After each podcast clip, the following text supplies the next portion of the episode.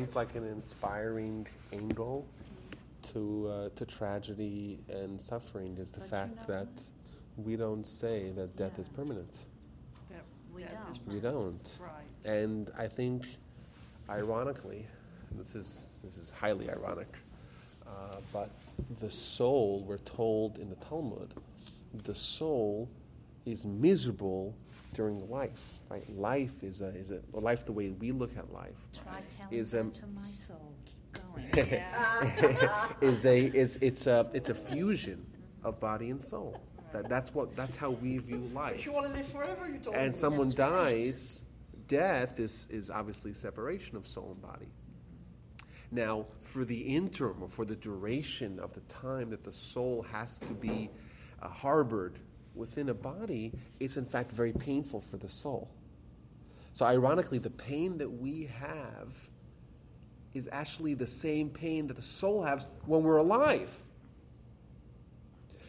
To the soul, birth is death. And to the soul, death is rebirth, which is very obviously opposite. It's a completely Because opposite soul So perspective. what free of the happens to the soul It becomes- after it's free of the body? Well, the same thing that happened to the soul before it became bound to the body. Right? What was that? Well, okay, so that's, that's something to talk about.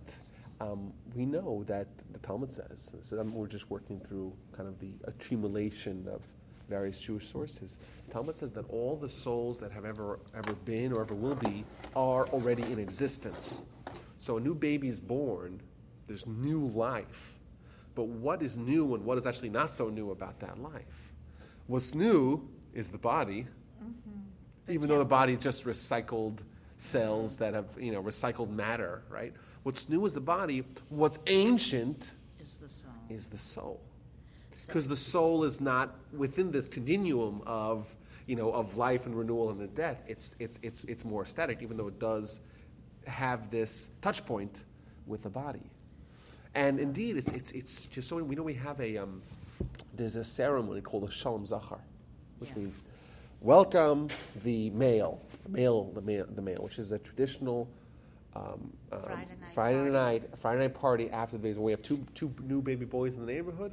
There'll be two Shalom Zachars this Friday night. Oh, they're doing it together. No, Matthew's started. Yeah. Messi's Friday. They don't do it. Okay, fine. Um, They're devastated. man. I'm just kidding. Interesting. now, w- why do we have? Having a baby? They just had a boy. Why uh, why do we make Oh, this I didn't know celebration? Why is this? Zachar. This why make a Shalom Zachar after the, the birth of the baby boy? Now, what's interesting? There's a traditional food that we eat during the Shalom Zachar, a celebration of the new boy, and right after funerals. What do we eat? Right, and that's and that's um, chickpeas. Okay. Those Boy, chickpeas, right? It's amazing how that came to my mind, but I wasn't sure. oh well, next time just go ahead with it, right? Now, Yeah. why? The reason why is these are foods of mourning, Right, go, go. and There, when we.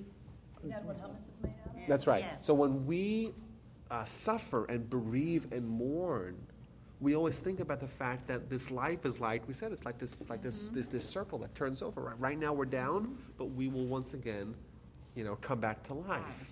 And for the soul, for the soul of the child, like we said, the birth of the child for the soul is as painful as death and pain and suffering and tragedy is to us. To the soul it can't believe like its its freedom its existence its vibrancy has been just totally squelched Okay, how do I get connected more to my soul? So I know what my soul is well thinking go. and feeling? well that's that's life itself but you're jumping way ahead right?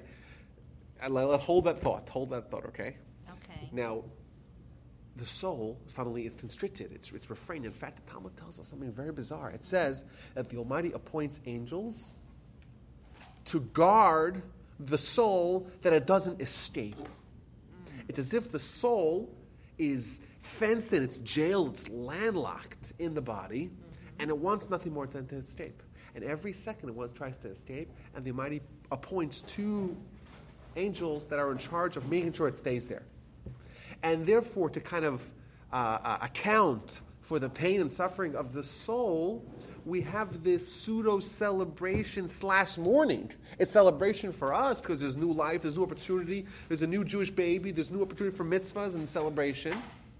and it's delightful, and it's bringing the world, the world towards Tikkun Olam, and we hope that the child will be a, uh, uh, an, an upholder of the great Jewish traditions and fulfill the great Jewish destiny on one hand. On the other hand, we can't forget about the child's soul.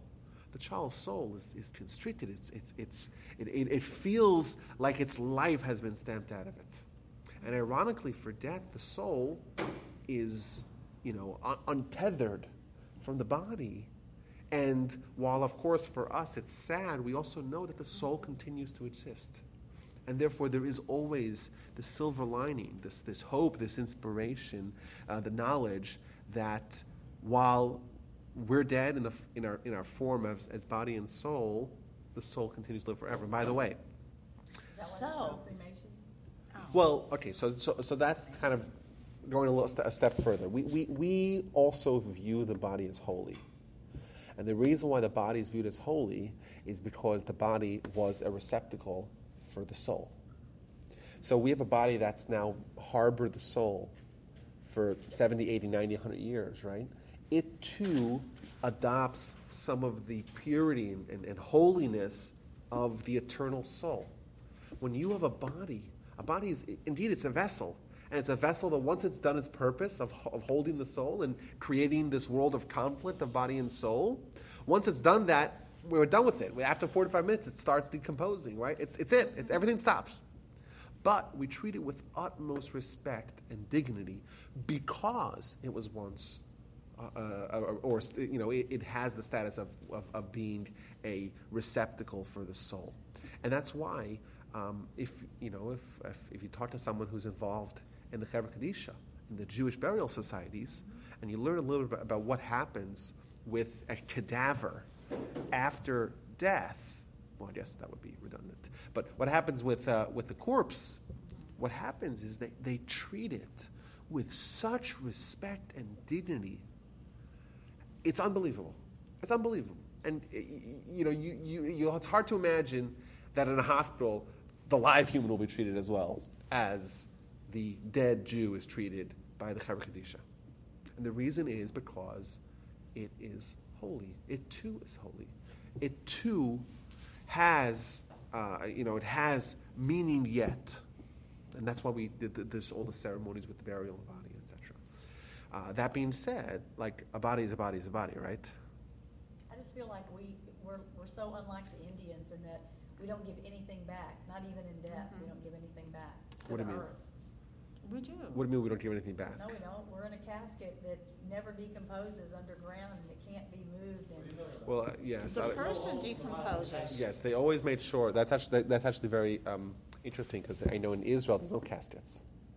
Yeah, see, I- They just take- we they take the body- would be It is okay with no open. casket. Uh, the But body is just wrapped in burial shrouds, and they put place the body in in the ground, they cover it, and even here uh, they actually make holes in the casket. There, there's no bottom. Now, to the but we're not. casket. But but but the term returning it to the It's earth. straw. You know, we, we, It's we almost you know there's no like kind of like holi- There's- holistic. there's a Well, Well, I a guess- couple I of guess I'm slats. thinking about a deco- decomposition. You know, the casket doesn't decompose. It, it- or, yeah. well, it's it's wood. Of course it does. does. Yeah. I know, but I mean, what I mean is it's a waste of land. I mean, e- even if it decomposes, you can never do anything with that burial area. You know what Well, I'm it's not, saying? it's not just- it's, it's not a waste. It's it's it's a monument to a life, and hopefully a life lived with accomplishment and something that people could admire, and and that's that's important. It's important for us to not forget our dead and to, and to you know I light a embrace. candle, but I never go to the cemetery. Okay, that's you know that's that that's your prerogative, but this idea of you know you, we even have in, in in Jewish sources the idea of the spirit, so to speak, of the dead person can be accessed in a way, like we go you'd to. Visit me. Like we go, dead person. well, I know it sounds Well, it my sounds a little bit uh, heebie-jeebie, but Well, for example, my mother and my uncle go visit my grandfather on his birthday every single year with a bottle of scotch, and they go have a party on his grave every year. And You know, there's a- in Israel, they visit my grandparents, great grandparents, It's too much great of a great parents, great great parents, great grandparents, Wow. and so on. I mean, I It go was a out fa- there it's like five generations buried on the same somebody's It's a place in Har HaZeitim, and they said that the way they bury is to have you in a sitting position. Where is this? Because there's not enough space. Correct. Where? Interesting. Not just because, uh, yeah, everybody's buried in a sitting position with the knees up Where? I understand. I didn't in know that. Israel. Huh? In Well, I, it- I never heard It's- that before. I never that either, but Space. interesting. Hmm. Either way, I think I think the question is okay. So what does this mean for us? You know, so we have this this kind of um, universal perspective of an eternal soul and a s- tiny little sliver in time wherein it has its purpose when it's united with the body. Uh, that being said, uh, we have a belief that's one of the core principles of Judaism is that the dead will live yet again. And that is the idea of the resurrection. The idea that the righteous people will come back to life. Body and soul will be reunited once again. And in fact, this belief is so ironclad in, in Jewish life and living that the Mishnah tells us that people that question that, they are, uh, they are repudiating a core tenet of Judaism. They are rejecting a basic, foundational, fundamental element of Judaism. So which body do you come back? But you have So that's so question- that's your question. That's my few question. Which body So do you come Okay, come so back okay, in? so I have four answers. Ready? Okay, I'm. Either the first one. This, this question's been asked before. Either it's the first body, because that's the original body. All the all other ones are replacement bodies, uh, or it's the last one, because that's the one that you fulfilled your purpose with, or it's a composite. It's some sort of mixture of all of them. know? Well, or and lastly, I think this is probably the truth. And like I said earlier, body is a body is a body. What's, what what makes a body special and important is only the fact that it harbors a soul, Life force. right? Yeah. That's what matters for the body. So the fact that we don't ask, "Hey, what will you be wearing?" You know, the tuxedo that you wore for your brother's wedding, or you know, the gym shorts. What are you wearing? Well, how come that's not a question we bless? The answer is because we view clothing as something ancillary to who we are. You take them on, you take them off, right? You swap them out, right? You have different clothing. different- Maybe we'll have the same relationship, body and soul. Whereas the soul is who we are, and the body are the fleshy pants that we could take, turn, you know, put on and put off as we wish. So indeed, it's, it's not just means that your question stems from a body-centric attitude to humans. So we're a body, and therefore, okay, well, if we have multiple bodies, which one do we pick? Let's flip it on its head from a soul-centric perspective. If the soul is who we are, and by the way, when we come back to life, resurrection, Chias HaMesim, we will be soul first, body second. The paradigm will be turned upon its head. When that happens, then the fact that the question of which body are we will be the same question for us as which clothing will we be wearing. So Because a body is a body is a body doesn't change who we are. are our souls? Are you a different person uh, on Sunday and Monday despite the fact that you're wearing different clothing?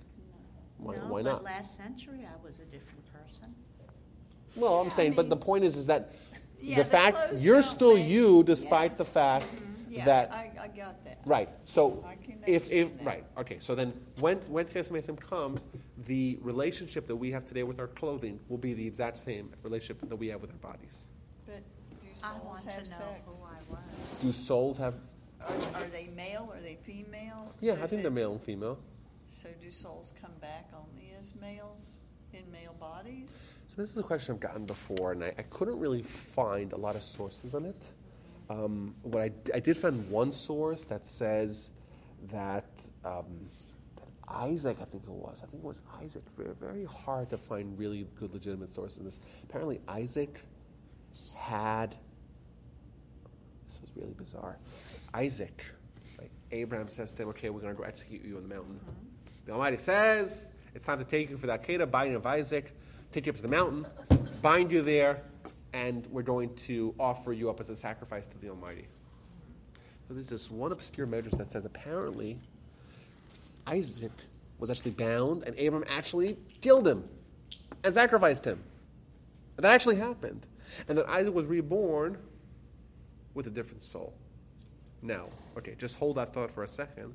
Apparently, Isaac, while having a male body, had a female soul in his first iteration, and the second iteration, when he came back, had a male soul. Okay. That's what I've heard. I have to, uh, you know, so that that you that know what? that- Why is that? uh, that's all from my head as well. Yeah, but, but Um, so- why so- is that n- any different than people on our planet today that do not feel they're in the right body? Their souls feel like they're one way and their bodies well, are well, another. this Why you know this gets to the I'm question asked earlier. No, I'm talking Are you sure? Wait a minute. I, I, I, I, I. I know, but I want to question your premise, if you mind. Yes. Okay. Um, your premise is that people can access what their soul feels. And therefore, they're able to say, well, my soul feels male or female or, uh, or the like, right? In opposition to what my chromosomes are. Correct? Right. I challenge that premise because I don't think we can feel our soul, what our soul feels. Because you know what? If we would, we'd go insane. Because our soul would love nothing more than to end this terrible misery and this terrible, That might answer my question from my friend. which, okay, but but mm, maybe, uh, but but but but his soul that but to actually associate yourself as a soul, and I think this gets to your question you had, you had, earlier. How do you was- feel more like a soul? How do I know what my soul is feeling and Well, I could tell you what your soul is. Well, that's the funny thing is, I could tell you what your soul is feeling. I could tell you what your soul is feeling. Okay. However, it's different to know what your soul is feeling and to feel what your soul is feeling. Let me give you an example. Mm-hmm. And I think this is, like you said, you highlighted a major, major central issue in Jewish life and philosophy. If you go a week without eating, scratch that. If you go 22 hours without eating, it's Yom Kippur. I'll it's a- be fine. You'll, you'll be fine, mm-hmm. but you'll have a grumble or two in your tummy, right? It's a mm-hmm. pleasure to see you all tonight. I'm sorry Thank to you disturb. so much. Tomorrow, here at seven. So if, if, if so, so as I said, so it's 22 hours after you've eaten, or if it's 42 hours, you're very hungry. How do you know you're hungry? Your stomach is you. majorly So how do you know what your stomach t- is feeling? You, you get internal feelings that you need. Right, the answer is is because the way we're oriented is that what our body feels, we feel. You know, there are some people that don't that lose senses. So, for example, people that that uh, that lose some sort of sensory, uh, uh, uh, you know, some sort of um, um, um, uh, nerve uh, nerve damage, and they're just like their hand on fire won't feel it. Um, their body is still suffering, their hand's still on fire, but that link has been severed. But we are linked with our body. So your body feels something, you, you feel something. If someone slaps you in the face, why does that hurt? Because there's a connection between what you feel and what your body feels. There are nerves. And Now, that's right, exactly. And, and all those feelings are linked to our body. If you, for a second or even for a week, could, could flip it around, where you didn't feel what your body felt, but you felt what your soul feels. Then, going 22 hours without studying Torah, or without doing a mitzvah, or without praying, or without doing a kindness, would be as painful as 22 days without food. It would be exactly the same thing.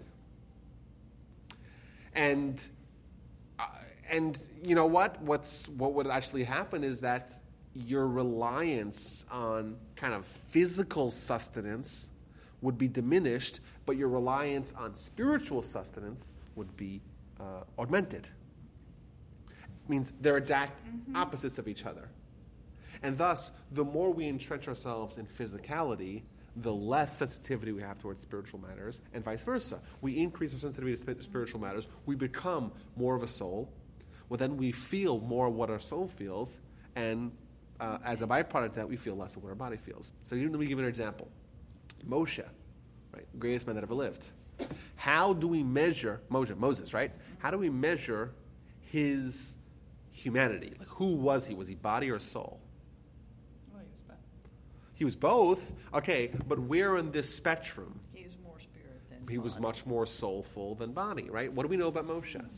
We know a lot of things about Moshe. Moshe went up to heaven and didn't, the Torah stresses multiple times. Moshe goes up for 40 days and 40 nights and doesn't eat nor drink. oh, he goes up Mount Sinai. True.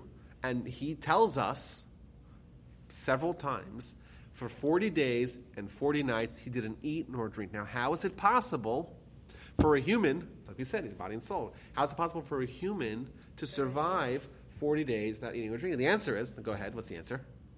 He got so engrossed in what he was doing spiritually that he didn't feel the physical. Well, it's well, it's it's even more than that. It's not like he got engrossed in it. His identity was as a soul. His mm-hmm. his you know, he was linked to his soul and not to his body. And the more he divested himself of his body, the less he actually needed to tend to his body. Mm-hmm. So I'll give you, let me give you, kind of elaborate on this point. What happens in Olam Haba? Olam Haba is where it's a world that's almost exactly like ours, just the opposite. What does The- that mean? Okay, everything that you exactly. So you're where bodies and souls merge together, will right will be bodies and souls merge together as well, but it'll be entirely skewed to the soul, just like our world is entirely skewed to the body. Okay, so we, we stress the physical here. Well, not we stress. That's who we are. That's our identity, Yeah. And right? Olam Haba's the Olam Haba's the spiritual. exact opposite. So, for example, Okay. you could live your life here. Like even just trying to make it a little more tangible. You could live your life here and never once think of the fact that you have a soul or that you are a soul. It's possible, right? And that's true. It is. It's possible. I It will be possible in Olam Haba to live and not realize you have a body. Says the Talmud, in Olam Haba there's no eating, no drinking, no sleeping. Well, why not? You have a body, right? The answer is, yeah, you have a body, but so what? Its agenda is not at all important. Does, it make, So is this it's making like sense? genderless on top of it. Yeah. Well, no, I don't know if it's genderless. It's it's it's the body. It does reincarnate.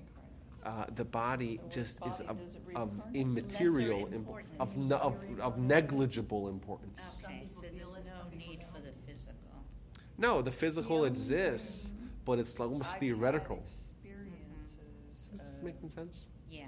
But let me ask a question. Go ahead. If, like, for, for example, first of all, you know, until it I, uh, somebody from a previous life, recently actually, because Okay. there's such a connection. I ever, you know, First meeting, well, no, that you would think, well, how can you speak? I, How for can some you reason, imagine the whole reincarnation thing I had? just Okay. doesn't do anything for me. Doesn't do anything for me either. Well, for Go those ahead. who Doesn't do I a never had single that. thing for me. Okay, because but- I have such a urgency in fixing I had a dream. and I have a job with myself, you know, like a, it's like a like a reparation. I have to equal, I have to be to take care of myself and accomplish certain things. that, things that I have set for Okay. myself. Okay. Here, I'm not worried about what I'm doing the best that I can here. I'm the best person I can be here, the best mother, the best friend, the mm-hmm. best. You know, I try to challenge myself 24 seven with in anything, everything, anything and everything I do. I'm not really worried. I'll, whenever I get there, I get there. If I don't get there, I don't get there. Whatever, you know, what difference does it make? okay, but you said reincarnation. Yes. Reincarnation is when the soul gets placed back in another body, Okay. right? It's living this world, round two, or round three, or round five, or 500, whatever it is, whatever it may be. Reincarnation, we actually we don't find I mean, personally, like you many know, sources you- about this being true. use The proof of this, You know, that's what this- I. I, I don't know because there is no sources for it. reincarnation thing is the truth, the way I see it. But, this, but my, my, you know, because you have to use How many times- You know, how many a lot times- of people are so self-absorbed. How do you know? how You know, they many go, times- "What's going to happen to my soul? What's going to happen to my body? What's going, you know, what, if I die? You know, do what's right here." And I think it's a lot of people. They're just like so. I'm not, you know, I'm not talking about because in, in your certain situation, but if you do what's right here, and you know, I- think some people are so into their ego, and I'm like me, me, me, myself, myself. They're just like so close to what they are, who they are, what you know. It's almost okay, but I think it's important to make distinctions between reincarnation and what's called resurrection. And I don't like these words in English it doesn't sound good because like it sounds so Christian. I know, um, but reincarnation is not found in any source in the Talmud. It's not. Now, I'm not questioning the legitimacy of it, but I'll tell you, people like the Rambam, But hold on a second, Maimonides, Hold on a second, but, but talking Moshiach, whatever. Uh, but hold on a second, but how can you say that? Because the, the whole concept of the Moshiach, which really, you know, I'm, I'm a Sephardic and I was, uh, uh, you know, I, my She first was raised with that. Juda- Judaism. No, not at all. Go I ahead. never heard until the Chabad became like they started like making, you know, the Mashiach. Mashiach. Okay, but we but we, but we you we're know? getting, we're getting all our terms mixed up here, right? No, but what I'm let- saying. Let's no, go one by no, no, one. no, Let's go I'm one by saying, one. But, but hold on a second, because the, then like Victor Mashiach, when Mashiach comes, that's when we get reincarnated. No, who said that? That's what I always heard. Okay, so you have to give sources. Okay, if, if we're not going to bring sources to the table, let's try to, uh, you know, be easy Yeah, with uh, speculation. Okay, let me tell you what the sources say. First of all, Okay. okay, first of all, what's absolutely abundantly clear is that Mashiach and resurrection, which means reunification of body and soul, not that the same soul gets recycled, reincarnation, those things are pillars of Jewish faith. So much so, Maimonides makes a list of 13 principles of Jewish faith. Tchiyat HaMetim and Yemot HaMashiach, those two are on that list. What Rein- are those two? well, the idea of Mashiach, which is the idea of this world coming to its perfection. So, for example, what that means for us is rebuilding a temple in Jerusalem. Mm-hmm. Jews going back to Israel, which, by the way, we're almost halfway home, right? The half the world's Jewry already lives in Israel, right? We are well on our way towards that goal. It means reinstituting Jewish sovereignty over Israel. We're kind of there. It's quasi, right? It means reinstituting sacrifices in the temple. Okay, we don't have a temple yet, so that's okay. But this is not something that's too hard to speculate, wherein the world comes to God and accepts. And by the way, even the Christians and the Muslims, Maimonides goes out to point, to point this out. He says, these people believe in one God. It's just with slight modifications uh, to, to that idea. So if that is tweaked and tinkered with, we'll have essentially the entire world believe in the Jewish God. That, that's the idea of Messiah. Right? Nowhere does it talk about reincarnation or resurrection or anything like that. Okay, I'm, Well- yeah, but but my, my point is is that they're a lot closer to Jewish theology than, than the entire world was 2,000 years ago, when everyone, besides for the Jews, believed in, in polytheism some, or some variety of that, or paganism. destroying the idols which God told us to destroy. So that's, so that's the idea of, of the Messiah. The idea of reincarnation, like I said, it's, a, it- it's, it's an idea which is not found in Jewish sources. At least when I'm saying Jewish, I mean classical, traditional Jewish sources like the Talmud, like Maimonides. You don't find it anywhere there. Thus, if someone says, I don't believe in reincarnation, they are not running afoul in core beliefs of Judaism. They're not. However, resurrection, what's called HaMetim, body and soul coming back together, that is a core belief of Judaism. Now, the Talmud, I'll tell you a secret here. The Talmud goes and asks the question, where's the source from it? But so Kabbalah. Where's the source? thought I don't know about. Kabbalah. I'm saying I'm dealing with classical Jewish sources. Oh, okay. Classical Jewish sources like the Talmud. comes after the Talmud. Uh, classic, I'm not, I'm not questioning, we're not trying to give hierarchy. But my point is that Kabbalah is a work of, of mysticism, which is what's called Torah Tanistar, the hidden Torah. And hidden Torah is hidden for a reason. It means it's not for us, lay people, right? It's hidden. Right? We're dealing with the tremendous corpus of revealed Torah. And we have so much information there, and that's what we're that's the framework that we're working with. The Talmud says a question: Where's the source in the Torah where we find the idea of resurrection, of bodies and souls reuniting once again? And it brings about 15 to 20 sources. I lost In track. the actual five books? But yes, in the actual five books. Okay. Uh, so there are many, many, many, many sources, and if you want to know where to look this up, go to Sanhedrin, page 90. A on the bottom is where it starts, and it goes for two or three pages, very, very big pages, and really spends a lot of time on that. So, and I think that, um, like we said, this for us is, I think, tremendous consolation to know that, like we said, death is not final. Not only that, the, our existence as body and soul is not entirely terminated at death. Because while we're, yeah, we're dead, and therefore we lost our opportunity to do mitzvahs, and, and of course we can grow and, and, and achieve and accomplish and develop and flourish anymore. Our soul is still in existence. And our body and soul, right? Or body and soul. I want to say our body, but body and soul once again will reunite. And I think that is tremendously comforting. Uh, uh, and yeah, go ahead. Go ahead. In Judaism, does your soul get to go to God if you take your own life? Okay. Well, So I didn't hear what you said. What? does your Does soul go go to Commit God if suicide. you take your own life? Okay, so like this. Let me tell you what the Rambam says, okay? Um, the Rambam tells us in the laws of murder that taking your own life is murder. He makes this abundantly clear. Um, now, does that mean that someone who is mentally disturbed is judged as a murderer if they do the unthinkable? I don't know. Uh, we're not judging people. We're just saying what the Rambam tells us. Okay? And therefore, and, and the idea being perhaps is that you are not stu- as the stu- maybe the steward, but you're not the owner of your, of your body and soul, of your life.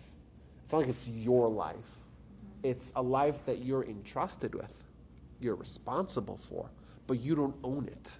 And if you don't own it, you cannot voluntarily terminate it. It's the Almighty's life, right? Almighty's soul. He owns the soul, and you have responsibility to care for it during the time that you have it. Mhm. Take care of your temple. Exactly. Okay.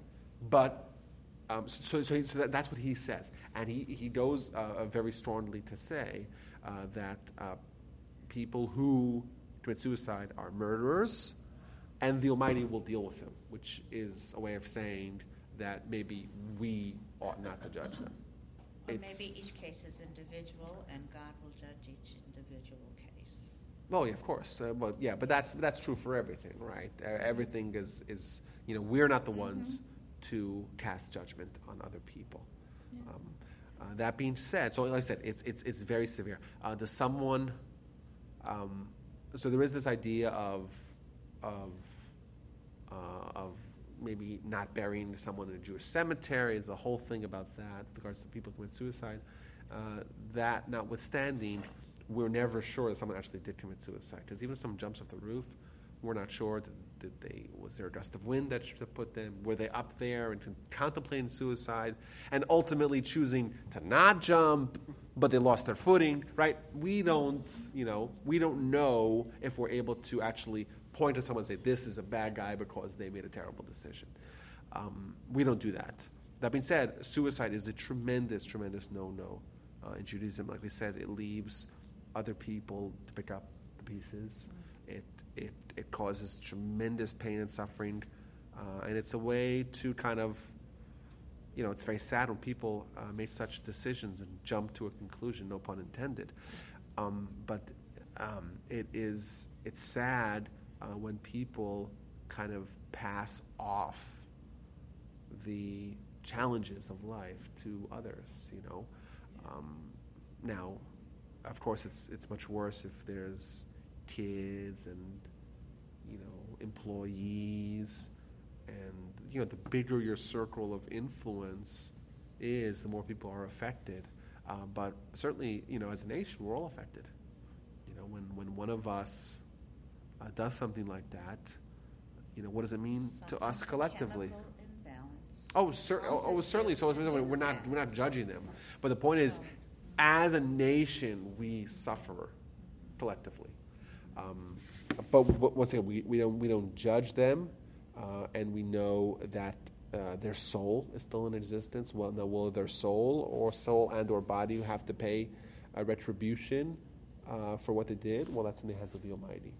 Um, I'm not trying to exonerate anyone. I'm just saying that, that that's the hands of the Almighty to, to know, who's say- able to. But you know, like uh, for suicide, not that I'm like an expert on that one, but they say usually people that commit suicide, except if like mental, they have a problem with the, a mental problem. Mhm. It's usually because they feel like they, uh, they don't, they feel awkward, they feel like they don't belong, they feel like dis, uh, disassociated with society, and they feel like they just still they have no mental place to fit in. Well, yeah, I'm saying, but um, but does that mean that they they still have to make a, cho- a choice? Yeah, but Um, what if somebody's like and we are- total pain? I mean, you know. Uh, there's no justification. Well, no, if from from the Jew, from the Jewish perspective, there's almost no justification for s- committing suicide. Like that being said, we have someone like King King Saul, right? Shaul HaMelech, the first king of Israel. Uh, he committed suicide. Oh, really? Now he was cornered by Philistines, and he knew that if they got him alive, they would torture him and also demoralize the Jewish people, and therefore he made a calculated decision to do that. Uh, you know, What so about those at Masada? maybe those in Masada would be comparable. Um, th- that being said, like we, we don't we don't justify it even if we understand people had pain. Uh, and of course, that's, that's very sad. But I think, you know, with regards to this tragedy or this kind of tragedy and any other kind of That- tragedy, But that's dying al Kiddush Hashem, kind of, at Masada. yeah, but it's dying Hashem, and not but it's. giving the enemy the pleasure of killing you. Yes, but they did take their own lives. Well- Yes, Well, actually, Well, first it of was all, only first of all, one that took their life. Well, historically- else- that's they kill to themselves, keep right? The Romans That's- killing Well- but remember, even that story, that story is not historical because It's not, because if they all killed themselves, how do we know that that story actually happened, right? yeah. Right. So there's this great narrative of, Well, of the Romans must have some kind of writing that would say they were all Well- Well, they were well- all dead when they mm-hmm. arrived. That's true, but we, we you know we have this accounting of this great speech that was given. Let, let us die in our hands and not give them. Like we don't know if that actually happened. Right. Um, um, that being said, you know I think in modern day kind of uh, Israeli machismo uh, culture, we kind of look up to the Masada people as being great heroes. Right. You know, to you know, That to die death with dignity. Die than live in Halachically, I'm not so. I'm not so sure that they were actually correct. Yeah. Um, even King Saul is a whole discussion about that. You know, under what grounds would suicide be So okay from a suicide? Oh, it's a big discussion. I'm saying it's it's it's it's, it's it doesn't seem like he made the wrong decision, um, but uh, would that apply to the people in Masada? Who knows? Uh, who knows? Uh, you know, we had people, uh, you know, doing kind of calculated suicide as opposed to kind of avoiding pain suicide. Uh, either way, I think more broadly, when we look at episodes of tragedy and pain, it's important for us to maintain the perspective that A, death for the soul um, is kind of very different than death for us as humans. Yeah. Uh, and death is only uh, temporary. Uh, uh, that perspective, of course, should hopefully encourage and embolden us and propel us to try to make the most of our life and our opportunities when we have them. Because who knows how long we're going to live? Who knows how much more time we have to make our impact, not only on our lives and our families, but in the world? So we don't believe in Dr. Kevorkian. Absolutely not. So even if, and, and I struggle with that, you know, if, if you're watching somebody that's, you know, at the end and there's so much pain and suffering, but they're just. Yeah, well, Can't give okay, them so medicine? well, okay, it's like this. So you you asked the question. So, so- so there's Dr. Kevorkian, I'm, I'm pissed off at life, I want to kill myself, and then there's terminal illness where is it right? So So she's talking terminal. terminal illness. It's So we're, we're nicer to our animals than we are to our fellow humans. well, well, let's not jump to conclusions, Wendy here. Well, Um, we are kind to but- them. but- If they're okay, but well- terminally ill, Okay, so we you t- can put an animal to sleep. That's true. You but we are with not allowed to murder, even if it means to be kind, right? That be like the Talmud goes and says, if someone is dying and you close their eyelids, mm-hmm. are you a murderer? We wouldn't think so. But you're expediting the death, even if it's only by a few seconds. We do not take the keys of determining when sh- someone ought to die into our own hands. We don't do What that. is a living will? Huh? What is a living will? What about a living will? It's not a Jewish thing, I guess. What about it? That they can unplug Okay, so there's a whatever. difference. There's a difference between having a DNR, do not resuscitate. There's a Right. difference with saying, let's Right. withhold uh, life extending procedures. Right. That's different than saying, let's actively put someone down. So it's like active versus passive. So- uh, for example, an example. It used to be that when they didn't have the oxygen running through the actual building, Yeah. they had canisters of oxygen. When those got empty, you got to replace them. So if someone's dying and they're suffering in pain, we can't pull off the oxygen and let them die, force them to die. But we could say, I'm not going to refill it. I'll do passive. I'll just do nothing, and let them kind of fade away on on Can their own. That's you okay. refuse to That- take the That's oxygen in the first place because you want a natural Maybe, death? maybe, maybe you can. Maybe you can. But the point is, you cannot actively in, engage in euthanasia, but passively, under certain circumstances, You can. You can. For example, mm-hmm. the Talmud tells of Rebbe, Rebbe Judah the Prince, who is the architect of the Mishnah. He was very old and very ill, and he was dying. And his students were devastated. Can you imagine the leader of the people, the prince of the people, is dying? So what were they doing? In Mass, they were all praying. Mm-hmm. And they're praying that he should live and he should extend his life. And the Talmud tells of his maidservant. He had a maidservant who went to him and said, Guys, quiet, let him die. In peace. Yeah, let him die. Don't try to extend his life. So that's not euthanasia the way we look at it. He's not killing him, but he's saying withhold from life extending uh, uh, activities, uh, uh, procedures. Another, another, another story, same incident. Rebbe, Rebbe Judah the Prince is dying, and there's a blacksmith. And the blacksmith next door is, is working and hitting the metal, right? Smashing the metal. Every time uh, Rebbe, Rebbe Judah the Prince is about to die, he's about to die. He, the guy next door gives a nice clop on the uh, on the metal, and Rebbe gets jolted jolted back to life, so to speak. And the same maidservant goes over and tells the guy, "Take a half hour off, okay? Let Rebbe die." So is that euthanasia? Mm, kind of, right? Because you are kind of expediting. Yeah, but it's passive versus active. You're not doing something as opposed to actively doing something, and that's usually the kind of the balance the balance given uh, in in in Jewish uh, in Jewish literature and Jewish halacha about this. But it doesn't matter how bad it is, you just have to let them suffer through it. Well, you don't have to. You don't, you don't have to actively make sure they suffer for longer. The point is, is we're not entitled to kill someone. We're just not allowed to. But Um, you can give drugs so they don't feel pain. True, but if those drugs are going to kill them, that, that might be a problem. But the drugs, I mean, drugs to kill the pain. You know, I know that my mom, when my Kill a patient, not to kill the patient. Right. When my mom was at the hospital, every day they came in, we need, you know, we really wanted her. What is it, how do you call it? G R, DNR, do not resuscitate. yeah. No, no, I mean, we kept saying, no, no, it- you know, like how we're supposed to like give more, you know, like get her liver back up, her lungs back up, and, and every day was the same thing. Every day we're in the Yeah. So the thing is that they. Can we please put an end to her, her So, life and put it every day, like. Uh, for- either way, like I said, this is this is this is not. I'm saying it's we not. don't give our organs to help others. Oh, another question. What about organ donations?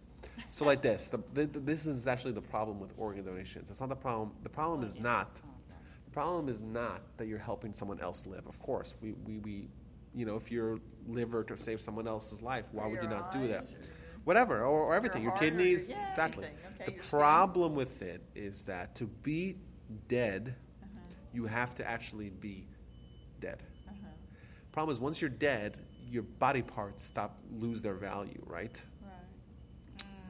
So the problem is not the donation per se. The problem is is that we're worried if someone signs up to be an organ donor, what's actually going to happen is they may Not save you. no no no no not on the one like that, but they may harvest the organs while you're still alive. Exactly. Uh, that's what? why while you're still alive. Harvest the organs while you're still living. which is which is why uh, there is a halachic Yeah. donor society. There's a halachic organ donation society uh, wherein they guarantee or they assure that the your organs will only be donated provided that uh, either uh, depends how you want to understand death, but either uh, heart death or brain, Brain death. cessation of brain activity, um, um, whichever standard you want to go by, which is a question unto itself. Uh, once that is finalized, only then is the thought of donating your, your And organs you- entertained. though you're that will be fine. living? That would be fine. Well, that's the thing. You, you know, once you're dead, that's right. Uh, either way, like I said, it's, it's not a very. I don't think it's very inspiring uh, in a vacuum. This whole discussion, but I think in the context of pain and suffering, that you know, the truth is we all encounter that in our lives. You know, if it's not our parents, if it's not our siblings, if it's not uncles and aunts, and God forbid it's it's, it's a small, it's a young person, or right? It's it's it, you know we all have that. That's that that's the one constant in life. You know, all of us are going to die. All of us. That's just the reality, uh, and I that's the world we live in. But this in this context, I think there is room for trying to find the inspiring message that Judaism has to offer uh, on this kind of So painful can we- aspect of life. Grow organs in a petri dish and Sure. Is that okay by Yeah, why not? Judaism? Why not? Just ask, I'm Yeah, that should be fine. So can you use Okay. animal organs if you Now Sure. I know. Sure. Genetically modified. Yeah, and go, just go add a few Whatever you need. cells to Whatever the you need petri to- yeah, dish and exactly. make some hearts and lungs and eyeballs and everything else. Okay, guys, lots of fun, and look forward